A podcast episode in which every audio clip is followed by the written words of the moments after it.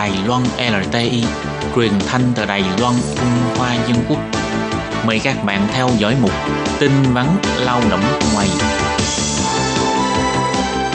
Khi Nhi và Thúy Anh xin chào các bạn. Xin mời các bạn cùng đón nghe chuyên mục tin vắn lao động của tuần này. Các bạn thân mến, trong chuyên mục tin vắn lao động của tuần này, Thúy Anh và Khiết Nhi sẽ mang đến cho các bạn ba thông tin như sau. Thứ nhất là thành phố Đài Nam cung cấp dịch vụ phục vụ tại nhà cho 40 hộ có thuê kháng hộ công người nước ngoài. Tin thứ hai, đó là Hội xúc tiến quyền bình đẳng động vật Đài Loan đưa ra poster bằng nhiều thứ tiếng, kêu gọi lao động di trú không vi phạm luật bảo vệ động vật của Đài Loan. Và thông tin cuối cùng, đó là hoạt động khám sức khỏe miễn phí cho lao động di trú tại Đài Bắc lần thứ hai đã diễn ra vào ngày 11 tháng 8, còn hai đợt khám sức khỏe vào cuối năm nay.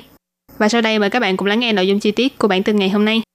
Năm nay, Cục Lao động thành phố Đài Nam đã triển khai kế hoạch phục vụ hướng dẫn kỹ năng chăm sóc dành cho các gia đình có thuê kháng hộ công người nước ngoài. Dự kiến sẽ tổ chức dưới hai hình thức, hướng dẫn tại khu phố và hướng dẫn tại nhà. Hoạt động hướng dẫn tại khu phố sẽ được tổ chức hai lần, tổng cộng phục vụ cho 20 hộ gia đình. Hoạt động hướng dẫn tại nhà sẽ phục vụ cho 40 hộ gia đình. Những hoạt động này sẽ do chuyên viên y tế và thông dịch viên cùng trực tiếp giảng dạy kiến thức cũng như là hướng dẫn thực hành kỹ năng các hộ gia đình có thuê kháng hộ công người nước ngoài, nếu có nhu cầu cần được hướng dẫn, có thể đăng ký dịch vụ ngay từ bây giờ.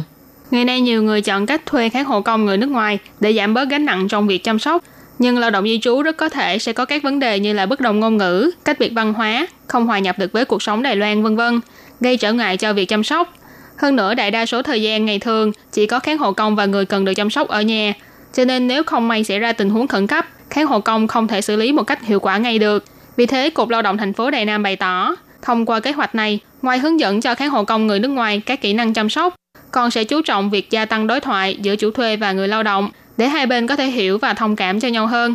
Điều kiện để đăng ký dịch vụ là những chủ thuê có địa chỉ cư trú thực tế và giấy phép thuê lao động nằm trong phạm vi thành phố Đài Nam. Dịch vụ phục vụ tại nhà sẽ tiến hành dựa theo thứ tự đối tượng ưu tiên, trong đó những kháng hộ công lần đầu đến Đài Loan và đến Đài Loan chưa đầy 6 tháng sẽ được ưu tiên phục vụ trước. Tiếp sau đó sẽ là những hộ gia đình thuộc diện thu nhập thấp hoặc trung bình thấp. Người được chăm sóc là người già neo đơn theo danh sách của Cục xã hội vân vân. Nếu các bạn kháng hộ công có nhu cầu, có thể thông báo thông tin này cho chủ thuê và liên hệ với Hiệp hội Phúc lợi xã hội Đài Loan Vạn Nhân ở số 06 257 0119 hoặc gọi đến số 06 295 1052 gặp cô Trương ở trung tâm thị chính Vĩnh Hoa để đăng ký ngay từ bây giờ. Và tiếp sau đây là thông tin thứ hai. Trong 3 năm qua, Hội xúc tiến quyền bình đẳng động vật Đài Loan vẫn luôn tiến hành tổ chức các hoạt động tuyên truyền luật bảo vệ động vật cho lao động di trú, nhằm giúp cho bạn bè lao động di trú các nước nắm được pháp luật Đài Loan. Do luật bảo vệ động vật năm 2017 có một số chỉnh sửa, nội dung điều luật càng nghiêm ngặt hơn, nên hiệp hội này cũng đã tăng cường phổ biến điều luật mới để tránh trường hợp lao động di trú giết hại chó mèo, gây ra những hậu quả đáng tiếc.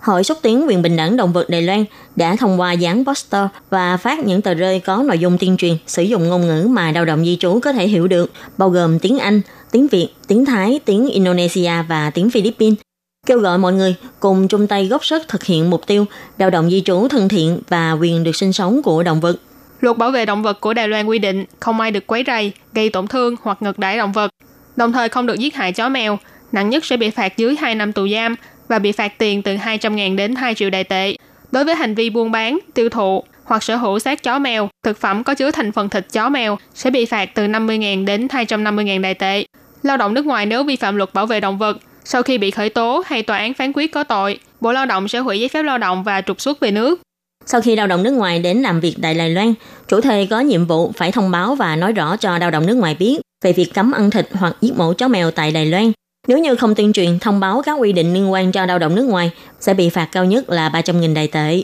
Và sau đây là thông tin thứ ba. Chủ nhật tuần vừa rồi, tức ngày 11 tháng 8, Phòng tái thiết nguồn nhân lực thành phố Đài Bắc đã tổ chức một buổi khám sức khỏe miễn phí dành cho lao động di trú đang sinh sống và làm việc trên địa bàn thành phố Đài Bắc. Hoạt động này diễn ra tại cửa Tây 1 đến cửa Bắc 3 của ga xe lửa Đài Bắc vào lúc 13 giờ đến 16 giờ 30. Và nếu các bạn đã không kịp đi khám sức khỏe miễn phí trong đợt vừa rồi, thì các bạn cũng đừng có lo lắng, vì tiếp sau đây sẽ còn hai ngày khám sức khỏe miễn phí nữa, diễn ra vào ngày 20 tháng 10 và ngày 8 tháng 12. Các bạn nếu có nhu cầu, hãy nhớ sắp xếp thời gian để tham gia các đợt sau các bạn nhé. Và các bạn thân mến, chuyên mục tin vấn lao động của tuần này đến đây cũng